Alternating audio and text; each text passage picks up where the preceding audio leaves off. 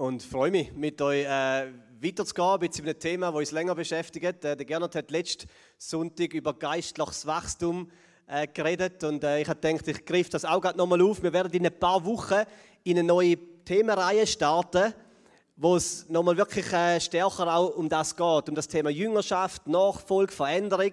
Und wir haben diese Serie übertitelt mit «So bin ich halt». So bin ich eben. So bin ich halt.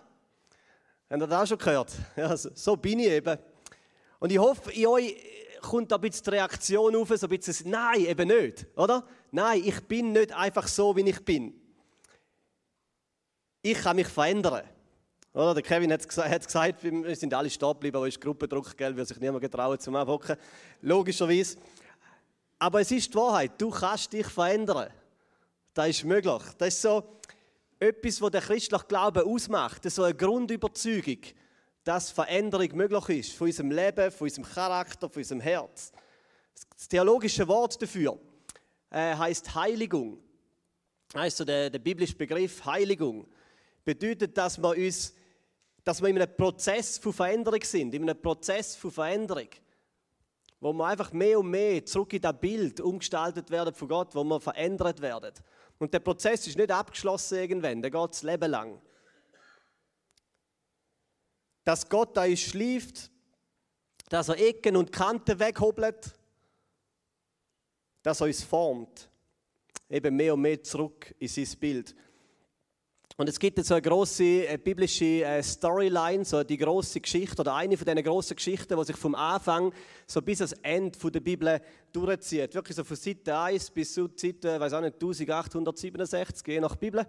Ähm, und eine von diesen großen Geschichten ist eben der Fakt, dass Gott dich zurückverändert in sein Bild. Ich möchte da ganz geschwind mit euch anschauen. Ganz am Anfang, wenn man die Bibel aufschlägt, dann steht, dass Gott den Menschen macht. Und dann steht etwas. Was?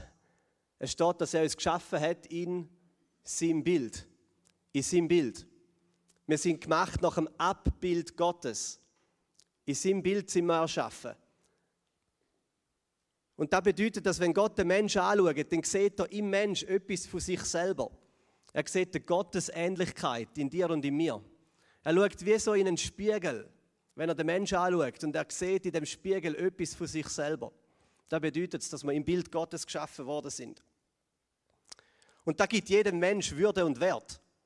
Das ist also eine der Grundüberzeugungen, die wir haben, wo man glaube ohne im Glauben nicht wirklich anbringt. Aber der Mensch ist wertvoll und hat Würde, Würde, wie er Gottes Bild widerspiegelt. Jeder Mensch. Und dann passiert etwas so ganz am Anfang der Bibel. Es geht drei Kapitel drei Kapitel, wo einfach so alles happy und gut ist. Und dann kommt so ein Riss und ein Bruch in die Welt hinein und der Tod kommt in die Welt.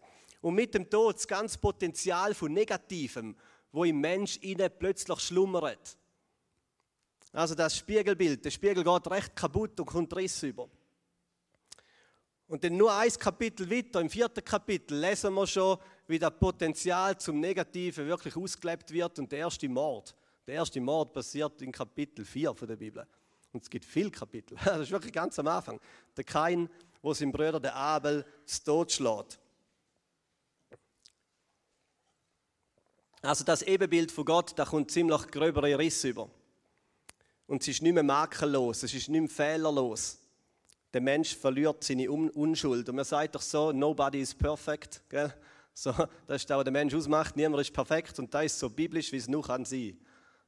Das ist die Wahrheit. Niemand ist perfekt. Jeder Mensch hat seine Unschuld verloren. Niemand ist mehr perfekt. Und ich weiß nicht, ob dir schon mal aufgefallen ist, was denn im 1. Mose Kapitel 5 steht. Ich lese da mit euch zusammen. Dort heißt es, als Gott die Menschen schuf, formte er sie nach seinem eigenen Bild. Da wäre er wieder. Er schuf sie als Mann und Frau und er segnete sie und nannte sie Mensch. Und als Adam 130 Jahre alt war, wurde sein Sohn Seth geboren. Und er wurde geboren, und jetzt kommt etwas nach dem Ebenbild. Seht ihr, was steht? Seines Vaters. Nach dem Ebenbild seines Vaters. Das, da passiert etwas. Die Riss in dem Ebenbild Gottes, die werden weiter vererbt. Die werden weitergehen. So mit dem kaputten Spiegel vom Anfang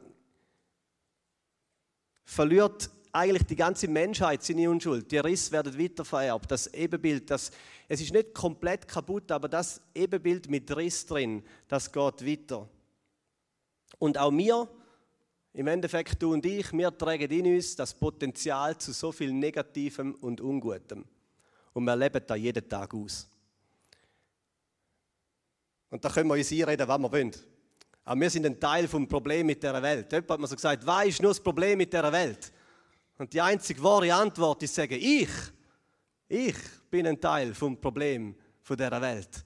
Und da ist dort, wo wir all das Negative ausleben, wo wir Menschen verletzen, und es muss nicht gerade so ein Brüdermord sein, gell? aber dort, wo wir Menschen verletzen, dort, wo wir bitter werden, dort, wo sich ungute Lebensmuster einschleichen, dort, wo wir ungelöste Konflikte haben, dort, wo Stolz in unser Leben hineinkommt oder Überheblichkeit oder Gier oder Geiz oder irgendein Punkt von diesen langen, langen Lasterlisten, die es gibt. Gell? Gibt eine ganz lange Liste.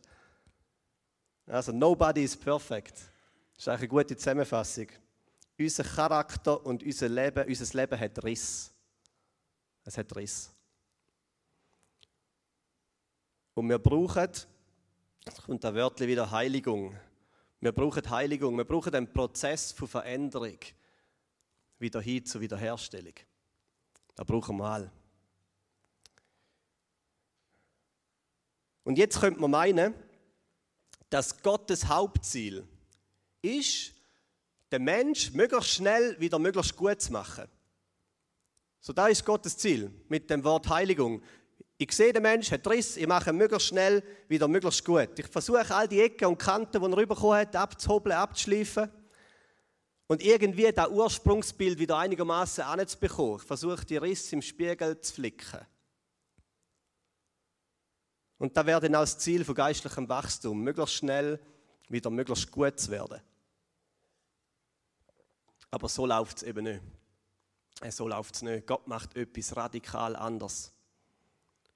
Gott macht etwas 180 Grad anders, als das wir erwarten. Und da ist der Schlüssel. Da, wo jetzt kommt, da wir noch zuhören, ist der Schlüssel für jede Veränderung in deinem Leben.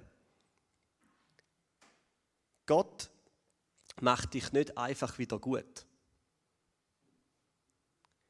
Nein, Gott nimmt das kaputte Ebenbild von sich selber und er heiratet es.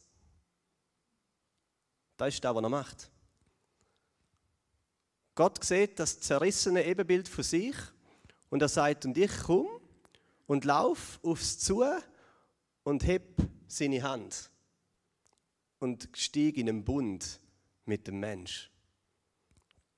Gott hebt die Hand von seinen unperfekten Geschöpfen und er sagt, und ich liebe sie zurück in mein Bild.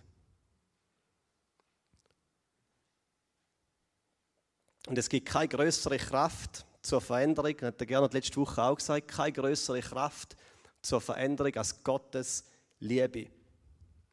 Und wenn wir geistlich wachsen wollen, dann muss das Wachstum immer wieder gegossen werden mit der Spritzkanne von der Liebe von Gott für uns. Sonst wächst nichts. Der Apostel Johannes, der hat es so formuliert, 1. Johannes 4,19. Er hat gesagt, wir lieben, weil, da kommt der Grund, weil Gott uns zuerst geliebt hat. Weil zuerst sind beide Wörter, die müssen anstreichen. Weil zuerst, weil Gott uns zuerst geliebt hat. Drum lieben wir, drum verändern wir uns, drum verändert sich unser Leben, weil Gott uns zuerst geliebt hat. Und wenn die Liebe von Gott so langsam ein bisschen abdroschen ist für dich, gell, und da gibt es so, ja, die Liebe Gottes, oder? Äh, das ist ja hundertmal gehört.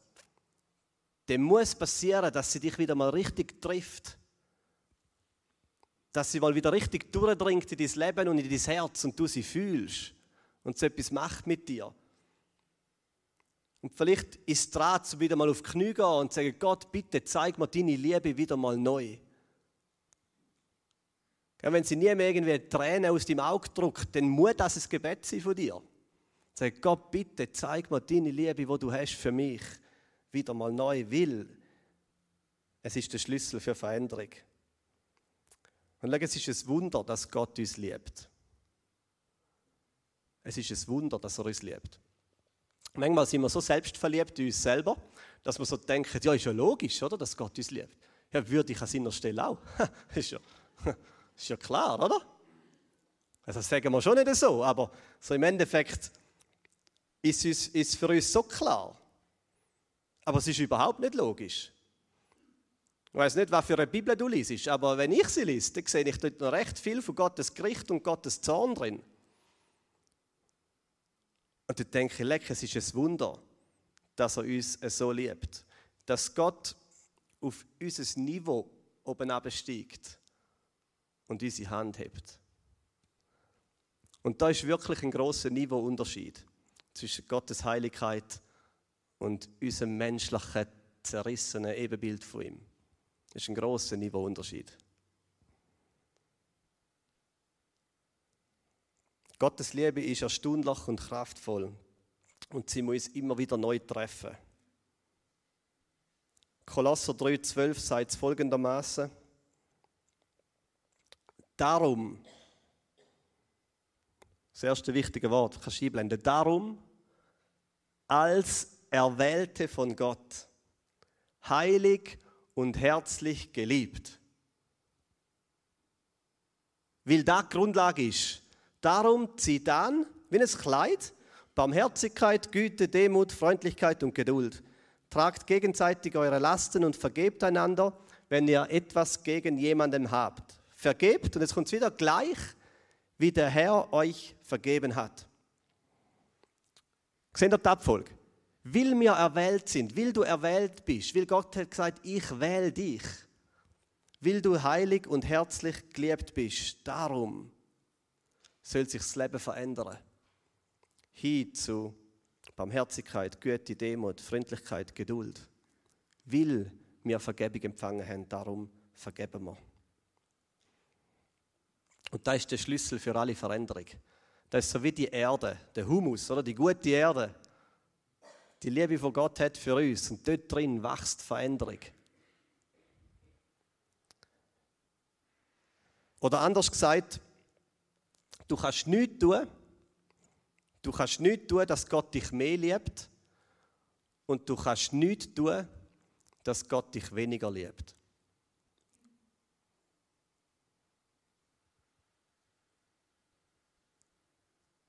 Gott liebt dich. Aus seiner freien Entscheidung. Jetzt könnte man sagen, Achtung, das ist doch ein bisschen gefährlich, ne? Das ist ein bisschen, ja, motiviert denn das überhaupt zur Veränderung? Oder wenn Gott mich einfach liebt, egal was ich mache, ich kann nichts tun, dass er mich mehr liebt, ich kann nichts tun, dass er mich weniger liebt, ja. Ja, und dann? Bedeutet das, dass ich dann so leben kann, wie ich will? Ja, das ist so ein bisschen die Frage, die man kommt. Das ist ein bisschen gefährlich. Dann kann ich ja so leben, wie ich will. Bedeutet das, dass ich so leben kann, wie ich will? Was denkst du? Hey, ich wünsche mir für dich von Herzen, dass du so lebst, wie du willst. Also, dass dein Leben mit Jesus auch wirklich deinem Willen entspricht. Ich kann mich noch gut erinnern, so an meine Teenie-Zeit, als ich in der Oberstufe war. Und dort ist für mich lang so zusammengefasst, der Glaube ist für mich folgendes gewesen. Eigentlich ist alles, was ich, also alles, was ich sollte machen, das möchte ich eigentlich nicht. Und alles, was ich eigentlich wollte machen, das sollte ich nicht. Ja, das ist für mich der Glaube gewesen. all das, was ich machen sollte, habe ich eigentlich überhaupt keine Lust. Und all das, was ich eigentlich machen will, darf ich eigentlich nicht. Oder? Da kennt ihr das Dilemma. Viele Jugendliche kennen das Dilemma. Definitiv. Das ist so der Glaube. Eigentlich habe ich nur Lust auf das ganze Zeug mit Gott. Ich will es nicht. Gebet, Chile und eigentlich habe ich viel, viel mehr Lust darauf, mein eigenes Leben zu leben, mit meinen eigenen Zielen und mit meinen eigenen Wünschen. Und das ist ein Dilemma. Das ist so ein Teenie-Dilemma. Und es gibt jemanden, der so geht. Und dann ist der christliche Glaube wie eine Zwangsjacke, wo man sich hineinzwängt. Man merkt, man passt eigentlich nicht recht rein. Man will gar nicht. Man will nicht. Und der Grund, warum man drin bleibt, hast du schon mal überlegt, was der Grund ist, wieso man drin bleibt? In so einer Zwangsjacke. Als Teenie ist es vielleicht der Druck der Eltern. Oder vielleicht ist es einfach Angst vor der Hölle, vom Gericht. Und ich meine, das funktioniert schon. Das behaltet einem auf der Spur. Also ein bisschen Angst machen, was denn alles passiert, wenn man da nicht auf dem Weg bleibt. Das behaltet einem auf der Spur. Das funktioniert. Und Hauptsache, man ist auf dem Weg, oder? Ist übrigens immer noch so die Top-Erziehungstaktik der meisten Eltern. Drohen. Drohen. Wenn denn? Und funktioniert keinem gut. Also bei den einen Kind, bei mich, beim Eltern, das funktioniert super. Wir können einfach sagen, hey, wenn du das nicht machst, dann gibt es Konsequenzen. Hey, das funktioniert. Bei Mattis überhaupt nicht. Äh, überhaupt nicht. Ich meine, es ist die gleiche Drohung und es funktioniert nicht. Es ist keine gute Erziehungstaktik, aber sie funktioniert. Man kommt zum Ziel.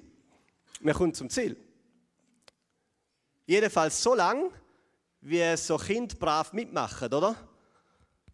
Und wie die Rebellion, wo in ihnen dann wächst, gegen das, was sie eigentlich nicht wollen, noch irgendwo drin bleibt. Aber irgendwann kommt der Punkt, dann brecht sie raus, dann schüttet die Rebellion raus und dann sagen sie, weißt mir egal. Und der Matthias macht es jetzt schon, nein. oder? Nein. Und irgendwann sind sie genug alt und können eben das tun, was sie wollen. Und dann bringt der ganze Druck nichts mehr. Also meine Beschreibung als Szene von meinem Glauben, all das, was ich sollte machen, wollte ich nicht und all das, was ich wollte machen, sollte ich nicht. Ich glaube, das ist etwa die Beschreibung von einer Person, die noch nie von Gottes Liebe getroffen worden ist. Das ist die Beschreibung von jemandem, der eben leider noch nicht erlebt hat, dass Gott liebt. Ich möchte nochmal lesen, was der Apostel Johannes schreibt. Auch in dem Kapitel 4 er sagt, wo die Liebe regiert. Also sagen das Liebe regiert. Wo die Liebe regiert, hat die Angst keinen Platz. Vielleicht musst du mal sagen für dich, wo die Liebe regiert, hat die Angst keinen Platz. Gottes vollkommene Liebe vertreibt jede Angst. Angst hat man nämlich dann, wenn man mit einer Strafe rechnen muss. Wer sich also noch vor dem Gericht fürchtet, bei dem ist die Liebe noch nicht zum vollen Durchbruch gekommen. Und jetzt kommt nochmal der Schlüsselsatz.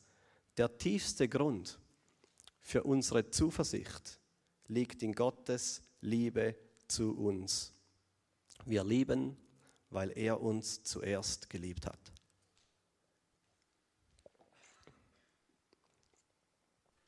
Liebe aus Zwang. Liebe aus Zwang ist Vergewaltigung, per Definition. Liebe aus Zwang ist Vergewaltigung. Liebe aus Angst ist einfach krank. Hat kein anderes Wort gefunden. Ist krank. Ich hoffe, dass das Leben mit Jesus ein Leben ist, wo du leben willst. Und dann ja, dann lebe wie du willst. Schau, unser Wille muss in Einklang kommen mit Gottes Wille. Und dann kommt Freiheit. Und dann kommt die Offenheit für Veränderung. Bei mir ist der Moment gekommen. Ich kann mich auch noch gut erinnern, Teenager war, erstes Lehrjahr als Konstrukteur. Ich war im Büro am Arbeiten, äh, in der Hydrel. Ich hatte einen Seeblick, gerade das Büro mit Seesicht. Das war nicht immer hilfreich. Aber, äh, und dort am Morgen, am Morgen ist Gott gekommen, einfach so zu mir, mit dieser radikalen Liebe und die hat mich getroffen. Und ich, ich, habe, ich, ich habe es noch so präsent vor mir. Ich habe mit aller Kraft gegen Tränen gekämpft. Ich meine, welcher erste Lehrjahrstift wird im, Bü im Büro heulen? Gell? Ich meine, das ist etwas Letztes, was man sucht. Aber Gottes Liebe ist gekommen und hat mich getroffen. Zumindest ist alles warm geworden. Ich habe mit aller Kraft dagegen gekämpft und es ist nicht gegangen. Die Tränen sind mir runtergelaufen. Und ich erlebt, dass der Gott wirklich zu mir kommt und mich liebt.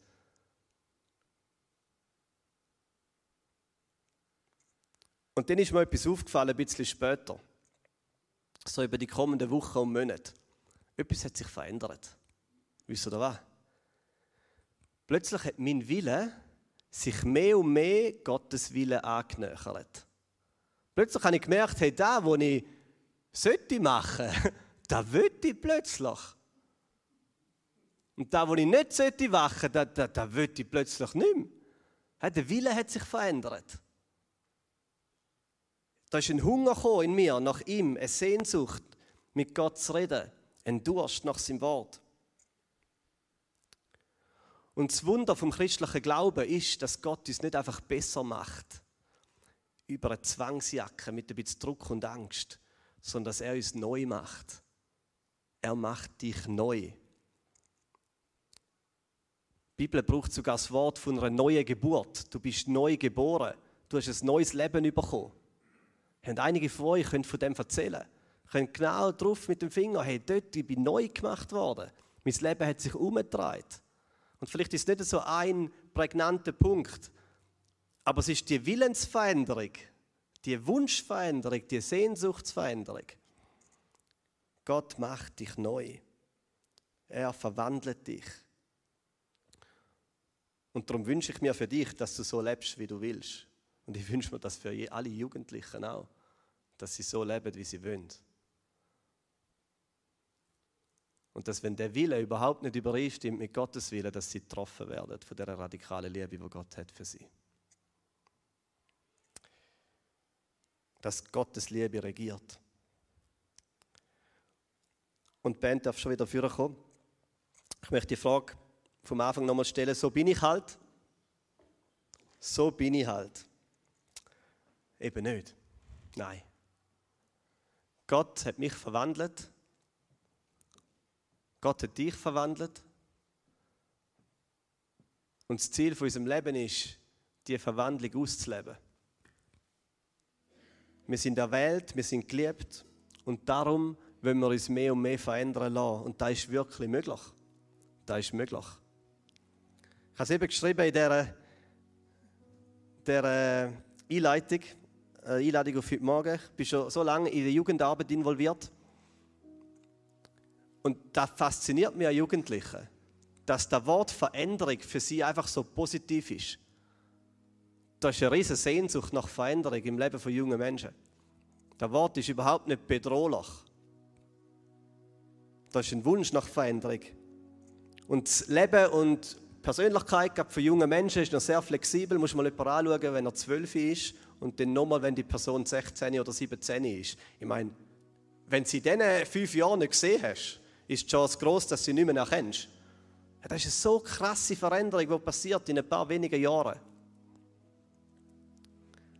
Wie so ein Stück Ton, das sich formen lässt. Und dann hat mir eben jemand mal gesagt, aber mit 30 ist es vorbei. Oder mit 35. Dann ist der Ton verhärtet. Gell? Dann bist du etwa so, wie du bist. Der Charakter hat sich gebildet. Deine Persönlichkeit,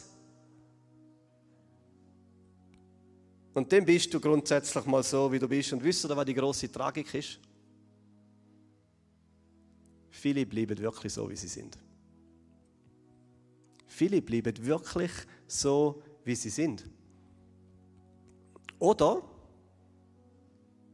sie werden aufs Alter eher verknurrter. Okay, das gibt es, das ist eine große Chance. Ich glaube, aufs Alter wird man entweder weicher oder härter. Einfach mal so grundsätzlich mit seinem Herz. Entweder wird man weicher oder härter. Viele bleiben wirklich so, wie sie sind. Und es braucht immer wieder so den, den göttlichen Humus, die, die gute Erde. Die Wahrheit, dass Gott liebt und die Liebe muss immer wieder treffen. Und die Spritzkanne muss wieder ausgossen werden, damit der Ton wieder weich wird damit der Ton wieder weich wird, dass Gott wieder formen kann. Ich möchte zum Schluss die Frage stellen, wo darf Gott dich formen? Wo darf er dich formen?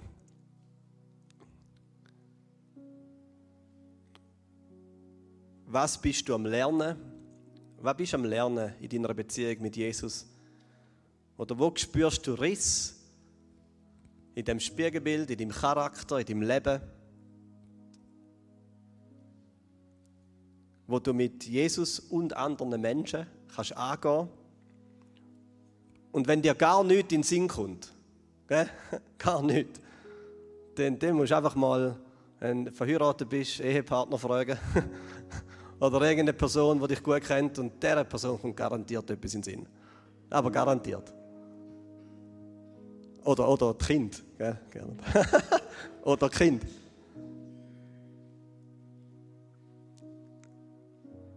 Und dann lass dich formen. Und das ist die Sehnsucht, die wir haben über die kommenden Monate. Dass Gott uns formen darf. Egal welches Alter das wir haben. Egal, ob wir 10 Jahre mit Gott unterwegs sind, 20, 40, 60. Egal, ob wir frisch im Glauben sind oder schon lange unterwegs. Wir haben eine Sehnsucht, Gott form uns. Wir bleiben nicht so, wie wir sind. Und nicht aus einem Identitätsminus, nicht wie wir da eine Zwangsjacke bekommen haben, nicht aus Angst und Druck, nein, weil Liebe regiert. Weil Liebe regiert.